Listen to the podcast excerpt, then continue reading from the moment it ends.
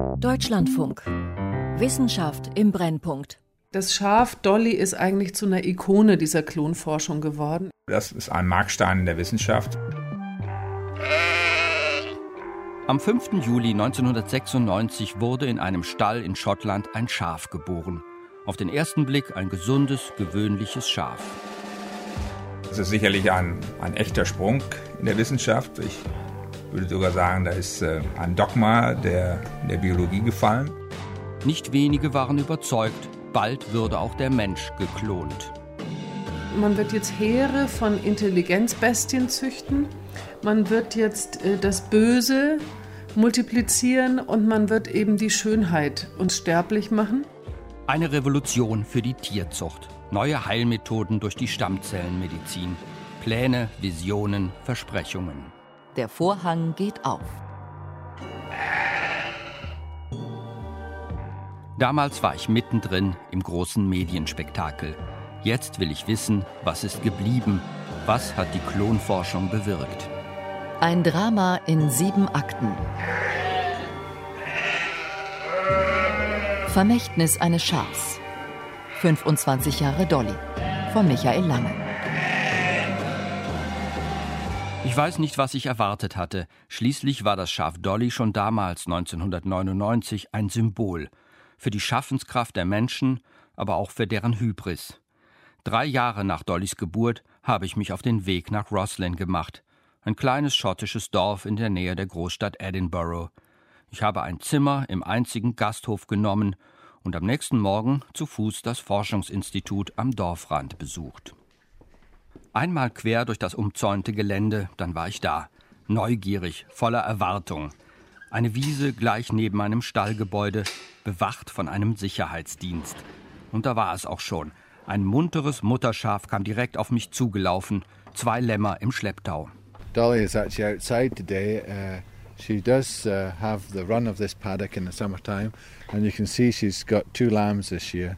Timothy King, der Tierarzt des Instituts, machte uns bekannt. Dolly schnupperte neugierig am Mikrofon und ließ ein lautes Blöken erklingen. Das war das Interview oder eher eine Audienz. Erster Akt. Der Klon betritt die Bühne. Soweit so unspektakulär, ein Schaf eben. Das Geheimnis des Klonens musste ich woanders erkunden. Natürlich in einem Laborgebäude ein paar Schritte weiter. Der Laborant Bill Ritchie führte mich schnurstracks in einen Nebenraum. This is the lab where Dolly was actually made. In diesem Labor wurde Dolly gemacht. Uh, Natürlich auch andere Klone. Aber Dolly uh, ist der berühmteste. Mit diesem Mikromanipulator haben wir Dolly aus altem Erdmaterial neu geschaffen. Richie war nicht der Leiter der Arbeitsgruppe, aber er war streng genommen derjenige, dem Dolly ihr Leben verdankt.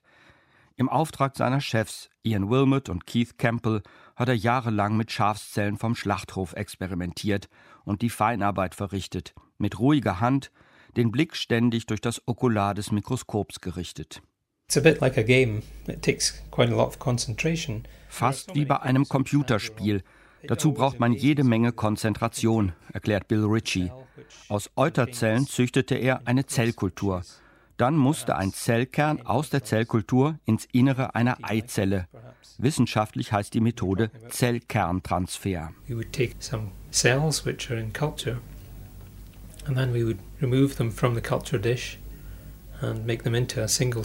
Wir nehmen ein paar Zellen aus einer Zellkultur und machen daraus eine Suspension aus einzelnen Zellen. Die Zellen müssen dabei in einer Ruhephase sein. Dann picken wir eine einzelne Zelle aus der Suspension heraus. Sie ist nicht viel größer als ein Hundertstel Millimeter. Wir bringen sie mit einer unserer zellkernfreien Eizellen zusammen und verschmelzen die Zellen miteinander. Dann drücken wir die Daumen und mit etwas Glück werden sich einige der so hergestellten Embryonen in den nächsten 20 Wochen normal entwickeln. hopefully Some of those embryos are going to develop normally. Bill Ritchie klingt etwas gelangweilt. Wahrscheinlich hatte er zu diesem Zeitpunkt den Klonvorgang schon tausendmal erklärt. Fest steht, ohne ihn, seine Fingerfertigkeit und Ausdauer hätte es das Klonschaft Dolly nie gegeben. Nach über 200 Versuchen kam ein gesundes Schaf zur Welt. Über die Fehlversuche sprachen die Macher ungern. Die meisten Embryonen nisteten sich nicht in die Gebärmutter ein und gingen sofort zugrunde. Der Leiter der Arbeitsgruppe hat lieber immer wieder die wissenschaftliche Bedeutung des Experiments betont, denn dieses Schaf hat die Gesetze der Biologie verändert. We used to think before Dolly was born that the complex mechanisms that Bevor Dolly geboren wurde, glaubten wir, dass die Spezialisierung von Zellen im Organismus ein hochkomplexer Prozess sei. So etwas lasse sich nicht umdrehen.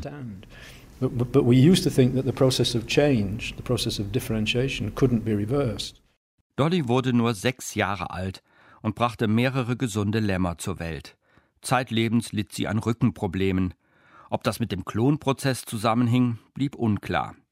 Eine fortschreitende Lungenkrankheit führte dazu, dass Dolly im Jahr 2003 eingeschläfert werden musste. Heute steht sie ausgestopft im schottischen Nationalmuseum. Zweiter Akt. Das Schaf ist tot, das Drama geht weiter.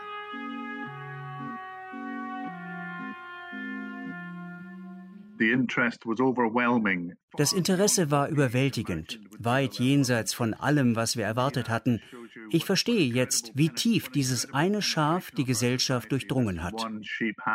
Den Tiergenetiker Bruce Whitelaw erreiche ich online. Er war damals dabei, als Dolly entstand und forschte im Nachbarlabor. Heute leitet er das Roslin-Institut. Das Klonen ist für ihn nur noch eine Technik von vielen. Denn der Klonrevolution folgten weitere. Die wichtigste ist die Genschere CRISPR-Cas. Mit ihr als molekularem Werkzeug beginnt 2012, mehr als 15 Jahre nach Dolly, die Zeit der Genomeditierung. Bei der Genmanipulation von Nutztieren findet die Klontechnik immer noch Anwendung. Oft wird sie mit der Genomeditierung kombiniert. Aber es geht auch ohne Klonen, wenn man die Genomeditierung direkt bei befruchteten Eizellen einsetzt. Ältere und neuere Techniken ergänzen einander. Man kann sie gemeinsam einsetzen, aber auch einzeln. Bruce Whitelaw ist es gewohnt, über Dolly und das Klonen zu sprechen. Aus seinen Antworten schließe ich, am Roslin-Institut ist Dolly immer noch eine Ikone. Hier betrachtet man das Klonen als Anfang, aus dem sich vieles entwickelt hat. Der Nutzen der Dolly-Studie am Roslin-Institut ist schon immens und wird es bleiben. Die positive Sicht auf das Klonen ist keineswegs selbstverständlich. Der Durchbruch stieß zunächst auf viel Skepsis. Denn was beim Zellkerntransfer geschah, hätte laut Lehrbuch nicht passieren dürfen. Auch der Stammzellenforscher Hans Schöler zweifelte zunächst. Ich habe eigentlich ursprünglich gedacht, das kann gar nicht sein. Das glaube ich nicht. Eckhard Wolf, vor 25 Jahren junger Professor für molekulare Tierzucht in München, war dagegen sofort begeistert. Natürlich war das eine große Sensation. Ich habe aus zwei Gründen nicht daran gezweifelt. Erstens kannte ich natürlich die Gruppe und äh, ich äh, schätze diese Wissenschaftler sehr.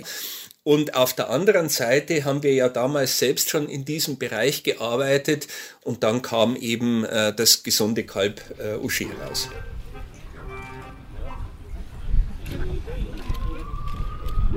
Hallo Kalb. hallo, Uschi. das ist herrlich. Uschi, hallo. Wie hört er gerade auf den Namen? Du bist ja noch so klein, du musst dich erst dran gewöhnen. Dritter Akt. Ein weiterer Klon tritt auf. Uschi, das Kalb.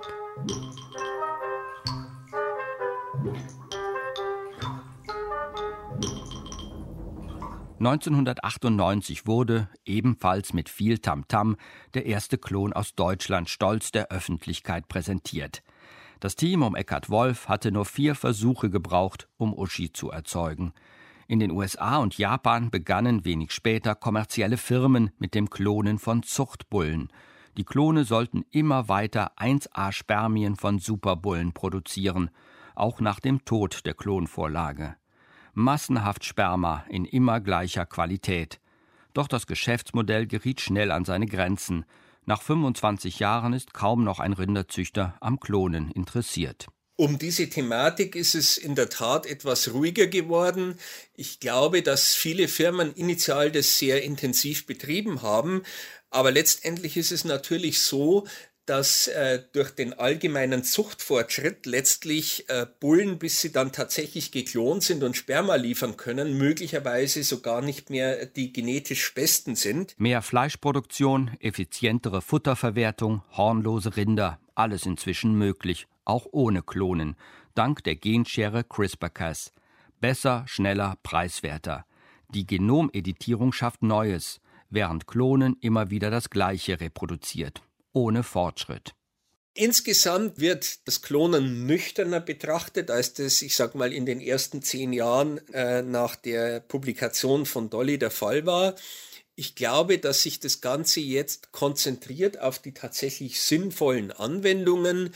Die Generierung von Großtiermodellen für die biomedizinische Forschung oder von Spenderschweinen für die Xenotransplantation ist aus meiner Sicht eine ganz wichtige Anwendung. Da ist das Klonen sehr hilfreich. Beispiel Schweine. Sie ließen sich nicht so einfach klonen wie Schafe oder Rinder. Es dauerte ein paar Jahre, bis ein Team aus Japan die ersten Schweine klonte. Heute dienen sie als Tiermodelle zur Erforschung von Krankheiten wie Diabetes. Außerdem sind Schweine ideale Organspender. Mit Hilfe einer Gastforscherin aus Japan konnte auch das Team in München geklonte Schweine erzeugen. Mit Eckhard Wolf durfte ich in den Spezialstall seines Instituts. Nach einer gründlichen Dusche, in Spezialkleidung und mit Überschuhen aus Kunststoff ging es hinein. Die wertvollen Schweine sind sehr empfindlich. Putzig drängen sich muntere Ferkel unter rotem Licht. Unsere Ferkel sitzen gerne unter Rotlicht, weil es da schön warm ist. Genau, sind jetzt eine gute Woche alt. Und wir haben hier eine Einrichtung, mit der wir die Ferkel unter bestimmten Bedingungen mutterlos aufziehen können. Das heißt, wir haben keine Verluste, wenn die Mutter zum Beispiel keine Milch gibt. Einige der Schweine sind genetisch verändert, sodass ein fremdes Immunsystem ihre Organe nicht als fremd erkennt.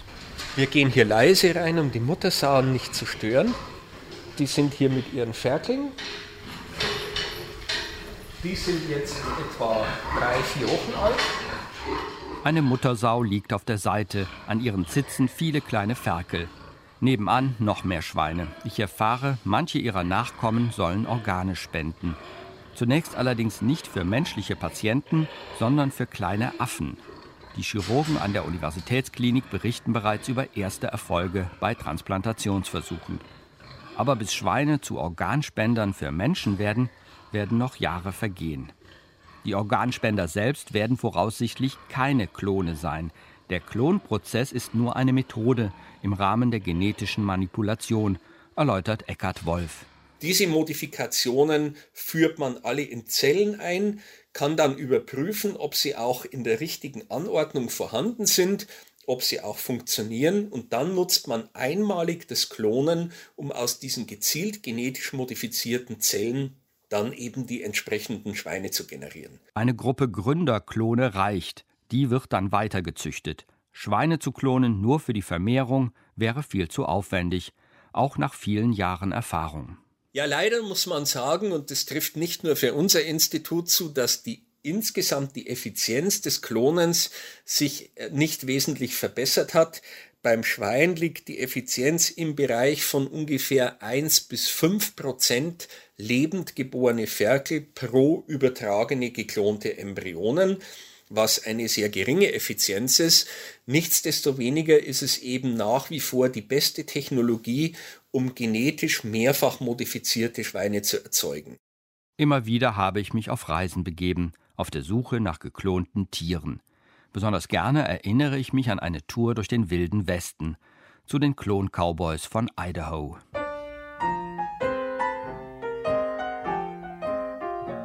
Vierter Akt Goldgräberstimmung. Wer macht das große Geschäft?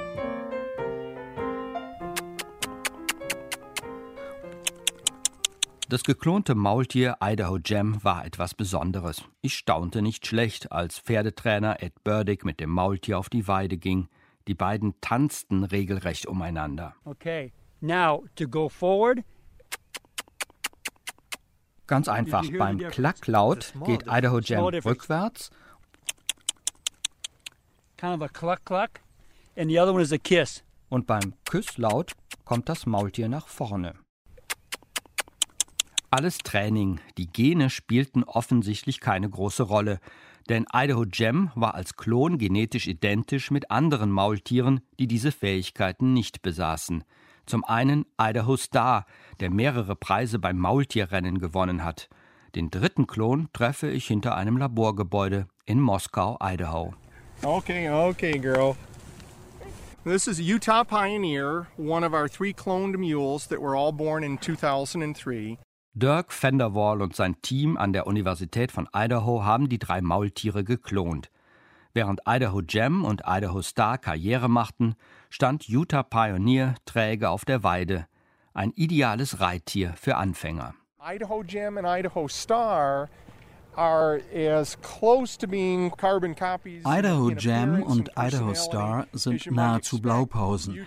Ihr Aussehen und ihr Charakter sind fast identisch. Utah Pioneer ist ganz anders, ruhiger und störrischer, ein typisches Maultier. Außerdem ist sein Fell dunkler. Vielleicht sind Umwelteinflüsse verantwortlich oder die Epigenetik, also die Aktivität der Gene. Die Gene sind nicht alles, das zeigte sich auch bei den jährlichen Maultierrennen in Stockton, Kalifornien. Die Klone sind fit und gut trainiert, aber keineswegs überlegen. Oft laufen sie hinterher. Die Gewinner sind keine Klone.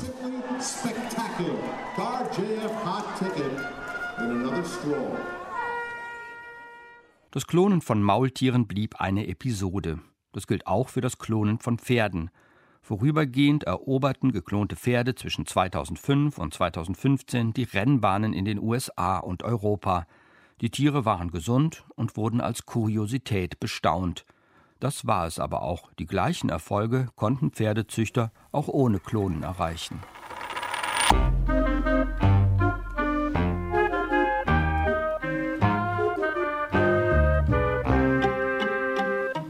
Für Schlagzeilen sorgten immer wieder geklonte Hunde und Katzen.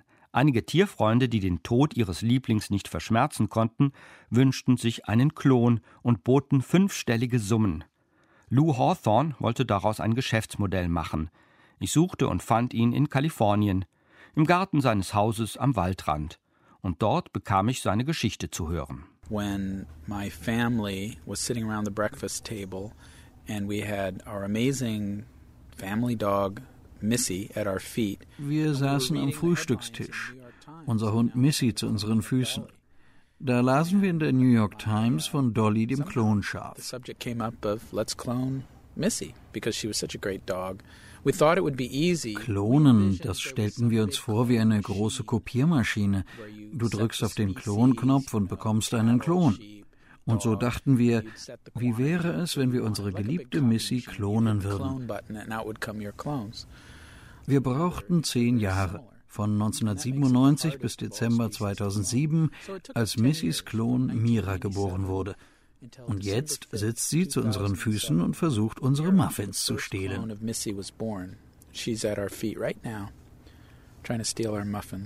Lou Hawthorne vermittelte von 2005 bis 2008 Klonaufträge für Hunde und Katzen nach Südkorea. Doch häufig wurden die Auftraggeber enttäuscht. Das Fell der Klone war oft anders gemustert als bei der Vorlage, und auch der Charakter der Tiere war nicht vergleichbar. Hawthorne investierte in andere Biotechnologieprojekte. I have no emotional attachment to cloning at this point.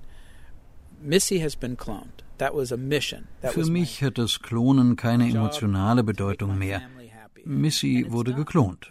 Das war eine Mission. Ich wollte meine Familie glücklich machen und es ist geschafft. Ich fühle mich großartig. Jetzt kann ich dem Klongeschäft den Rücken kehren, zumal es nicht möglich ist, in den nächsten Jahren Geld damit zu verdienen. Leute, die glauben, dass ich weiter mit dem Kopf gegen diese Wand renne, liegen falsch. Der Preis für geklonte Haustiere wird nicht sinken, wenn niemand investiert. Und ich werde nicht investieren, wenn in den nächsten Jahren keine Gewinne absehbar sind. Die Kosten sind immer noch hoch. Für umgerechnet 50.000 bis 100.000 Euro wurden bis zuletzt einige besonders talentierte Spürhunde geklont. Aber das Klonen von Haustieren findet nur noch selten statt.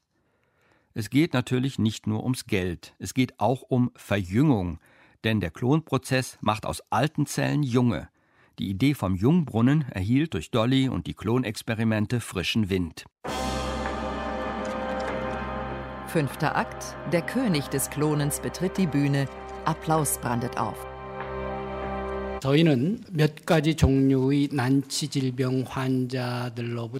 Wir haben Zellen von Patienten mit unheilbaren Krankheiten entnommen und daraus durch Klonen embryonale Stammzellen gewonnen. Diese haben wir bereits an Tieren getestet, um Sicherheit und Effektivität dieser Zellen zu überprüfen und zu erforschen. 2004 lieferte Wang Hu-suk genau das, was Fortschrittsoptimisten gefordert hatten: geklonte menschliche Zellen für die Stammzellenmedizin. Viele Mediziner waren begeistert und schwärmten vom therapeutischen Klonen. Aber war das überhaupt praktikabel, was hier präsentiert wurde? Schließlich erzeugte Wang angeblich massenhaft geklonte Embryonen von Menschen, um sie dann zu Stammzellen zu verarbeiten. Die Eizellen spendeten unter anderem seine Mitarbeiterinnen. Viele Kritiker äußerten ethische Bedenken, aber die störten den Klonpionier wenig. Später stellte sich heraus, dass er außerdem wissenschaftliche Ergebnisse gefälscht hatte. Der gefeierte Star musste die Universität von Seoul verlassen. Der König des Klonens wurde zu zwei Jahren Haft auf Bewährung verurteilt. Vereinzelte Buhrufe. Das Publikum ist empört. Das hat leider dazu geführt, dass diese, dieser Stolz der Koreaner in fast so eine wissenschaftliche Depression umgeschlagen ist. Das war schon irgendwie so, dass man gedacht hat, das müsste eigentlich klappen, aber äh, es hat tatsächlich nicht geklappt. Hans Schöler vom Max-Planck-Institut für molekulare Biomedizin in Münster flog damals nach Südkorea und unterstützte die dortigen Stammzellenforscher beim Wiederaufbau. Der Traum vom therapeutischen Klonen war gescheitert, aber die Idee, aus reifen Zellen körpereigene Gewebe zu züchten, hat überlebt. Man hat gesehen, das muss gehen und dann, wenn man denkt, es muss gehen, dann findet man auch einen Weg, äh, dass man das macht. Viele suchten nach einem Weg der Stammzellengewinnung ohne Klonen, ohne Eizellen und ohne dass Embryonen geschaffen werden. Der Pionier, der diesen Weg fand, kam aus Japan. 2012 erhielt Shinya Yamanaka dafür den Medizin-Nobelpreis, eine Auszeichnung, die die Dolly-Schöpfer nie erhalten haben. Embryonale Stammzellen sind sehr gut. Sie haben enormes Potenzial. Aber es gibt Probleme, weil sie aus menschlichen Embryonen stammen. Deshalb wollte ich ähnliche Zellen schaffen, aber nicht aus Embryonen, sondern aus den eigenen Körperzellen der Patienten but from patients' own somatic cells. IPS-Zellen hießen die neuen Hoffnungsträger, induzierte pluripotente Stammzellen. Ein paar Hautzellen reichten aus, um diese vielseitigen Stammzellen im Labor zu züchten. Sie könnten die Versprechungen einlösen, die das Klonen schuldig blieb. Die neuen Zellen werden heute in ersten klinischen Studien an Patienten erprobt. Sechster Akt Die Stunde der Bösewichte.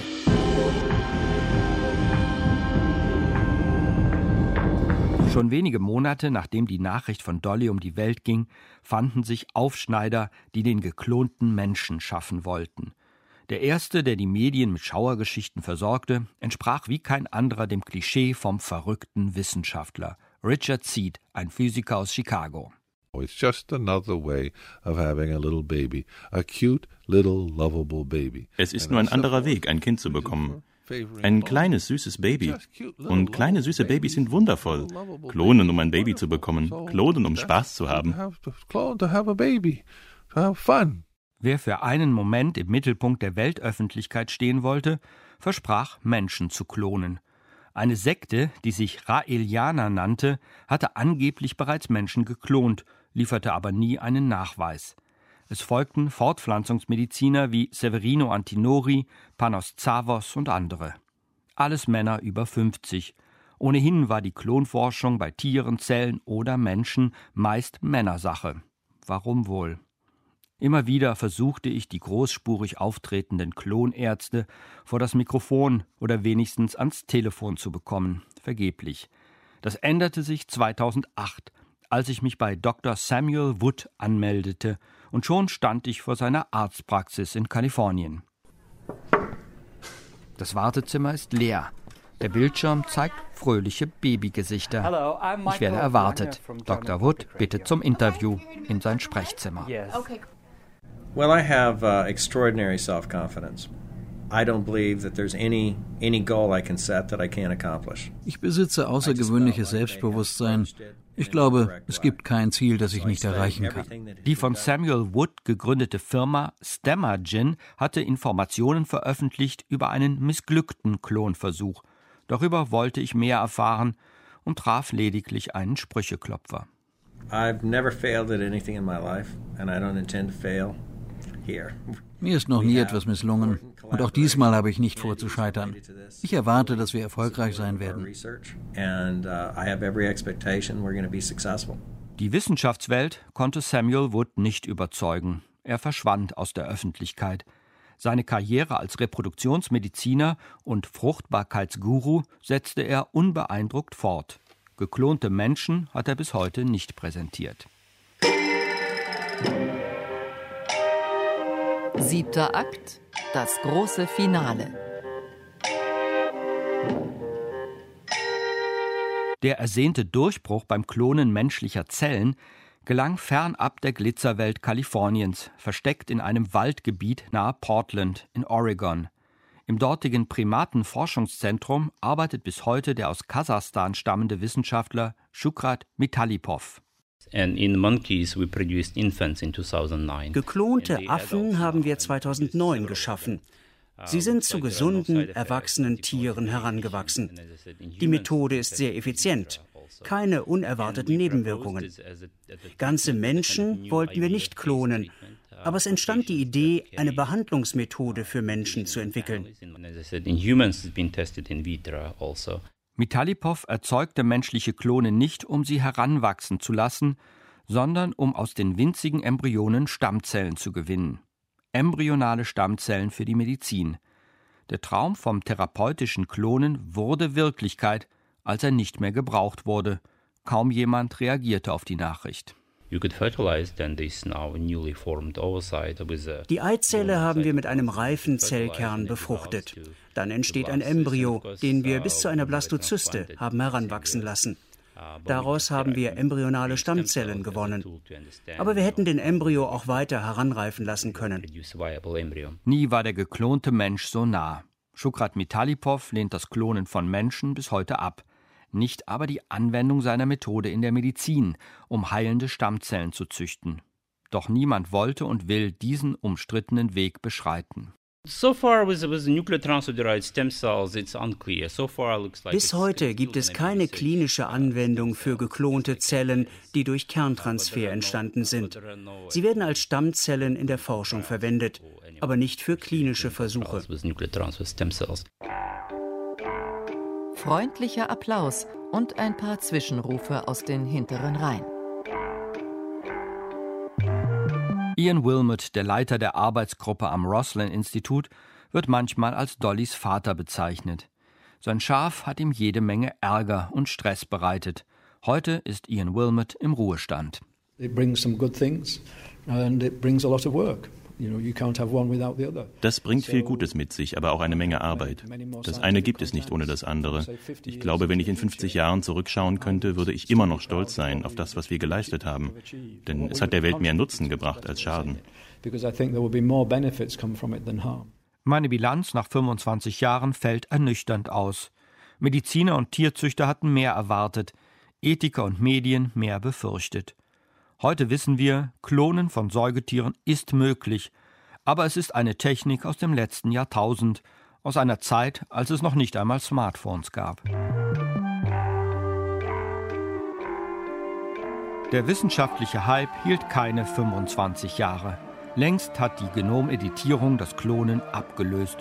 Und bald wird der nächste Durchbruch die Wissenschaft aufmischen. Und was haben wir gelernt? Biowissenschaftler verstehen jetzt besser, wie Leben funktioniert, wie altern Zellen und wie können sie sich verjüngen. Aber besiegen können sie das Altern immer noch nicht. Dolly ist tot und bleibt doch das berühmteste Schaf aller Zeiten. Vermächtnis eines Schafs. 25 Jahre Dolly. Eine Sendung von Michael Lange. Es sprachen Katja Franke, Jodokus Krämer und der Autor. Ton Jan Topp. Regie Claudia Katanek. Redaktion Christiane Knoll.